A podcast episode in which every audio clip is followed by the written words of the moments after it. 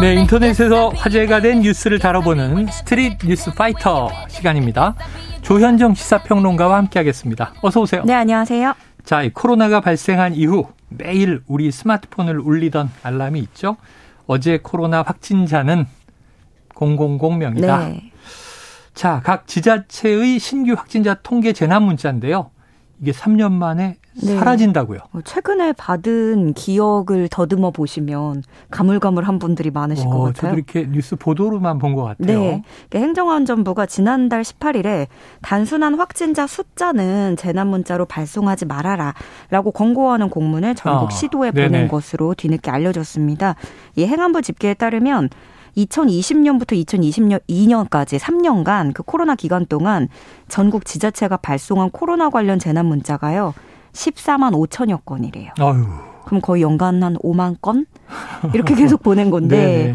지금 이제 확산세도 진정되고 거리두기도 거의 풀린 상황에 이 재난 문자는 원래 보내던 대로 너무 이게 관행적으로 보내고 네네. 있는 게 네, 아니냐라는 지적이 있었고 국민적인 피로감도 분명히 있었고 그리고 가장 중요한 거는 계속 올리면 아 또 숫자겠지 하고서 정작 정말 그 중대한 어. 재난 문자를 네네네. 넘겨버리는 바, 어, 그런 일도 있겠죠. 그래서 행안부는 방역 조치 관련한 변경 사항이나 특이 사항 등 시급성과 필요성이 높은 내용 위주로 재난 문자를 보내는 게 좋다라고 권고를 했습니다. 네. 이에 따라서 여러 지자체들이 이제 점점 이 확진자 수 재난 문자 발송을 잇따라 중단을 하기 시작을 했고요. 그래서 이제 오늘 기준으로는 이 신규 확진자 숫자를 발송하는 곳은 부산과 제주 두 곳만 남은 것으로 그래요. 파악이 됐습니다. 사실은 계속 매일 조금씩 날아오거든요. 네. 그래서 보면 코로나 관련은 거의 없고, 네. 어 이게 저 같이 이제 서울 특정 구 그러면 실종자. 아 맞아요. 예 예예. 예, 예. 네. 할머니 뭐 발견하신 분. 예, 예. 인상착의 지금 발견하신 분 네. 그리고 또 이제 좀 기상 이변이 있을 때 네. 그럴 때 뭐 자외선 조심하라든가 뭐 이제 미세먼지 조심하라든가 맞습니다. 그런 것들이 많더라고요. 네. 그래서 이번에 행안부는 사실 이 확진자 숫자만 안 보내고 이런 걸 떠나서 더 넘어가서 이제 이달 말까지 다른 것들을 좀 손보겠다는 방침이에요. 네네. 예를 들어서 밤에는 알람 음량을 긴급 재난 문자는 어쨌든 강제적으로 되게 크게 울리잖아요. 어, 맞아요. 그 데시벨을 확 줄여서 절반 이하로. 구내 식당에서 오늘 울리는데 저만이 네. 아니라 동시에 다 울리니까 띠롱 띠롱 띠롱 뭐 이러죠. 네, 그래서 저번에 그 강화도 지진 났을 때도 왜 너무 크게 울려서 뭐 잠이 깼다 뭐 이런 불만들이 속출했었거든요. 그래서 개인적으로 개인별로 재난 문자 알림 음량을 좀 조절해 보자 이런 방안도 검토해 보고 있고요. 음. 그리고 매주 금요일에 진행됐던 중대본 정례 브리핑도 이제부터는 서면으로 진행하기로 네. 했습니다. 이제 누리꾼들 반응이 알려주는 것도 좋긴 한데 너무 사소한 것까지 일일이 보내니까 그게 그 자체가 은근 공해였다라는 네. 반응이 있고 또 예. 반면에 진짜 재난 발생 시에는 어쩌려고 그러냐 이런 우려도 있어요. 그 생각해보면 예전으로 치면 왜 소화전 올리면은 아무도 안 나가고 아, 그런 거 있잖아요. 왜냐하면 낡은 아파트에서 계속 고장입니다, 네. 고장입니다. 걱정하지 마십시오. 네. 실제 화재 때문에 울려도 네. 고장이겠거니 이런 경우가 많죠. 좀 만성화된 부분들이 네. 있긴 한데 자 이거를 어디까지 그걸 불편함을 감수하고 어디까지 네. 막아야 되는지 그 부분이 참 어려운 것 같습니다. 자, 모처럼 합리적으로 정비해서 국민들이 좀 집중할 수 있도록 해주시길 바랍니다. 자, 이 청취자 5336님, 지금 코로나 확진자 숫자는 국민 스스로 조심 할 수 있는 정도입니다. 계속해서 문자 발, 문자 발송이 필요합니다. 이런 의견도 있긴 있습니다. 아, 그래요. 여러 가지 의견이 지금 분분하겠죠? 네. 그러니까 대체로 국민 다수가 좀 동의할 수 있는 수준의 합리적인 룰을 정해주면 좋을 것 같습니다. 다음 소식 볼까요? 자, 코로나가 발생한 지 3년. 자, 대학가에서는요, 코로나 학번, 이런 안타까운 이름을 네. 달았던 세대들까지 생겼는데 벌써 사회 진출을 앞두고 있습니다. 근데 기업 인사 담당자들의 고민이 깊어지고 있다. 네. 왜 그런 거예요? 아, 이게 그러니까 코로나 학번이라는 정의를 먼저 좀 짚어보면 네. 입학과 군 생활, 외부 활동 기간이 코로나 확산기와 겹치는 세대. 2015년부터 2023년 입학생을 주로 의미한다고 네 말씀드릴 수 있겠습니다. 열심히 공부해서 대학 갔는데 캠퍼스 생활은 없었죠. 어. 음, 수업 비대면이었고 MT 네. 동아리 대외 활동, 인, 턴 생활 다 끊겨 버렸는데요. 참 슬펐던 게 20학번들은 자신들을 소개할 때 고등학교 4학년이다. 어. 뭐 미개봉 중고다 이렇게 자조적으로 본인들을 그렇게 말한다고 해요. 근데 그러다 보니까 이번에는 기업들이 이들을 채용하는 데 있어서 부담을 느끼기 시작했다는 겁니다. 음. 어, 매일경제가 채용기업 인크루트에 의뢰해서 국내 기업 인사 담당자 442명에게 코로나 학번의 경쟁력에 대한 의견을 조사해 봤더니 54% 절반 이상이 경쟁력 하락이 우려된다라고 네. 답했고 그중에 66%는 조직 내 융화와 적응이 우려된다라고 음. 답했습니다. 그러니까 뭐 대학교에서 할 수 있는 그런 대외 활동이나 팀 프로젝트 이런 경험이 확실히 줄어들긴 한 세대잖아요. 네. 그리고 또 한 가지는 학점 인플레이션이 있다는 거예요. 왜냐하면 음. 비대면 수업을 전환하면서 이제 대부분이 절대 평가 방식을 네네. 도입했기 때문입니다. 그래서 기업에서는 다들 학점이 좋으니까 변별력이 사라진 게 아니냐 이렇게 보고 있는 거예요. 음. 근데 그뭐 그것보다도 이제 성적도 성적인데 사회 경험이 제일 중요시 여겨지는데 네. 코로나 학번에게는 사, 뭐 불가능했던 과제들이니까요. 음. 그래서 누리꾼들은 그래서 MT 가고 싶은데 어떻게 해야 하냐고 교수님 찾아가고 그런다는데 코로나 학번들 너무 안타깝다. 음. 어, 그리고 애들 잘못은 하나도 없는데 아이들 탓하지 말고 데려다가 가르쳐서 키우는 게 또 어른들의 몫이다. 네. 이런 의견도 있고요.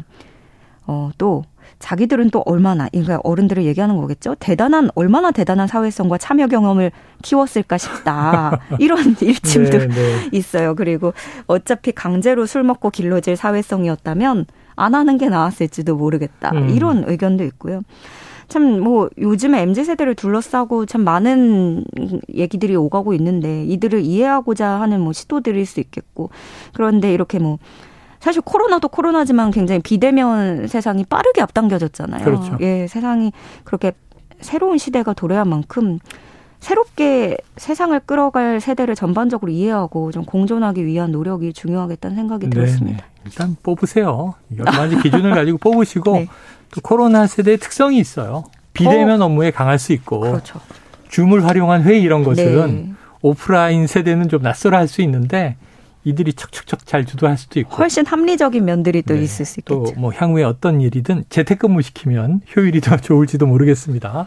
장점을 한번 또 발굴해 보도록 하죠. 다음 이슈는요. 이게 뭐지 싶었는데 우리나라의 한 먹방 유튜버가 밍크고래를 먹는 걸 컨텐츠로 다뤘다. 근데 이게 멸종 위기종이기 때문에 네. 멸종 위기종을 먹방에 사용하다니 지금 문매를 맡고 있다면서요. 네, 이분이 그 유튜버 제가 A 씨라고 지칭을 네. 할게요. 구독자 15만 명 이상을 보유했고 어. 영상들을 보면은 그래도 몇만 정도 조회수가 꽤 높게 네네. 나오고 있는 사람입니다. 네, 두 달 기다린 밍크 고래라는 제목으로 8분짜리 밍크 고래 먹방 영상을 올린 어. 건데요. 어. 그러면서 묘사를 굉장히 상세하게 했어요. 이제 먹방 콘텐츠니까 예. 뭐 특유의 냄새가 있는데 이거는 말린 멸치 맛이다. 비계랑 같이 먹으니까 잘 어울린다. 이렇게 맛을 평가했고요. 네. 그러면서 다음엔 더 많이 시켜서 부모님이랑 먹어야겠다. 고래고기를 이렇게 쉽게 주문해서 집에서 먹을 수 있는 게 신기하다. 음. 라고 하면서 밍크골의 고기를 구매할 수 있는 홈페이지도 함께 링크로 어, 첨부해서 소개를 네네. 했습니다. 그런데 말씀하신 대로 멸종 위기종 세계 자연 보전 연맹 적색 등급으로 지정된 네네. 멸종 위기종입니다. 그래서 우리나라에서 해양수산부도 이 고래고시라고 해서 법을 개정하고 좌초되거나 표류된 고래류 판매를 금지했었습니다. 네. 이게 아직까지 또 헷갈리는 분들이 계시는데 예, 예. 예전에는 바닷가로 떠밀려온 고래 사체를 만약에 발견해가지고 어업인이 발견해서 이제 확인서를 받으면 판매를 할 수 있었는데 네네. 이제는 이런 식으로 구하는 고래도 판매가 안 돼요. 아. 왜냐면 악용 사례가 너무 늘어나면서. 예, 예. 저도 뭐 그물에 네. 걸리거나 바닷가로 네. 떠밀려와서 죽은 고래는 네. 발견한 사람이 뭐 경매에 붙이고 그런 네. 걸로 알고 있었거든요. 네. 금지됐군요. 예, 이게 네네. 2020년에 금지가 됐고요. 음. 어, 그런데 또 여기서 또 한 가지 허점이 어업인이 친 그물에 걸려 죽은 고래라면 판매를 금지하지 않고 있습니다. 어허, 이게 또. 예, 그러니까 뭐 다른 네. 어종을 잡으려고 어. 그물을 쳐놨는데 거기에 고래가 걸렸다 하면 네네. 이거는 혼획이 가능해가지고. 네네. 이거 이게 또 그래서 여기서 구멍이 생기면서 아, 의도적 떠밀려온 것에 사체는 안 되는데 네. 그물에 걸려서 죽은 건 된다. 네, 나는 어허. 다른 어종을 잡으려고 했는데 여기 걸렸다. 네네. 네. 이렇게 하는 거죠. 그런데 여기에 또 이제 악용되는 것들이 있는 거고 특히 이제 검사 과정에서 음. 이 혼액을 의도적으로 한 건지 우연하게 진짜 걸려든 건지 이걸 구분할 수 있는 방법은 없고 게다가 이거 한번 어, 손에 들어오면은 1억 원 상당에 팔리기 때문에 네네. 네. 바다에서 로또 잡았다 이렇게 말하기도 하기 때문에 음. 밍크 고래를 일부러 잡는 건지 뭐 이런 것들을 분간할 수가 없는데요. 예. 그래서 누리꾼들은 이번 소식을 듣고 어, 그물에 걸린 고래를 보고도 도와주지 않고 죽게 놔둔 뒤에 그 다음 날 가서 건지면 합법이 되는 오. 거다. 이게 맞는 거냐 네네. 네. 지적을 했고요. 먹방이 뭐라고 밍크고래를 먹고 있냐. 음. 다른 먹을 거 많은데. 그래서 자연포획이라는 말도 웃긴다. 함정 놓은 게 아니냐. 이런 네, 의견도 있었고요. 돈 앞에선 보이는 게 없구나. 이런 비판들. 음. 특히나 이제 유튜버들이라고 하면 사실 그 먹방은 보다 보면은 배고파지는 게 많고 그 메뉴를 또 사람이 먹고 싶게 만드는 그런 게 있거든요. 네. 그래서 요즘은 유튜버들, 뷰티 유튜버들을 따라서 물건을 사고 먹방 유튜버를 보면서 먹는 사람들이 많기 때문에 그 영향력을 지적하는 목소리들이. 영향력이죠. 네. 네. 그래서 중국에서는요 얼마 전에 그 백상아리로 먹방을 한 인플루언서가 2,200만 원의 벌금을 네네. 부과받기도 했었고요. 또 뭐 일본에서는 고래고기 자판기가 등장을 하면서 세계적인 비난을 받기도 했는데 아, 일본 요거 비난받고 있죠. 네. 또 포경을 하고 있으니까 말이에요. 네.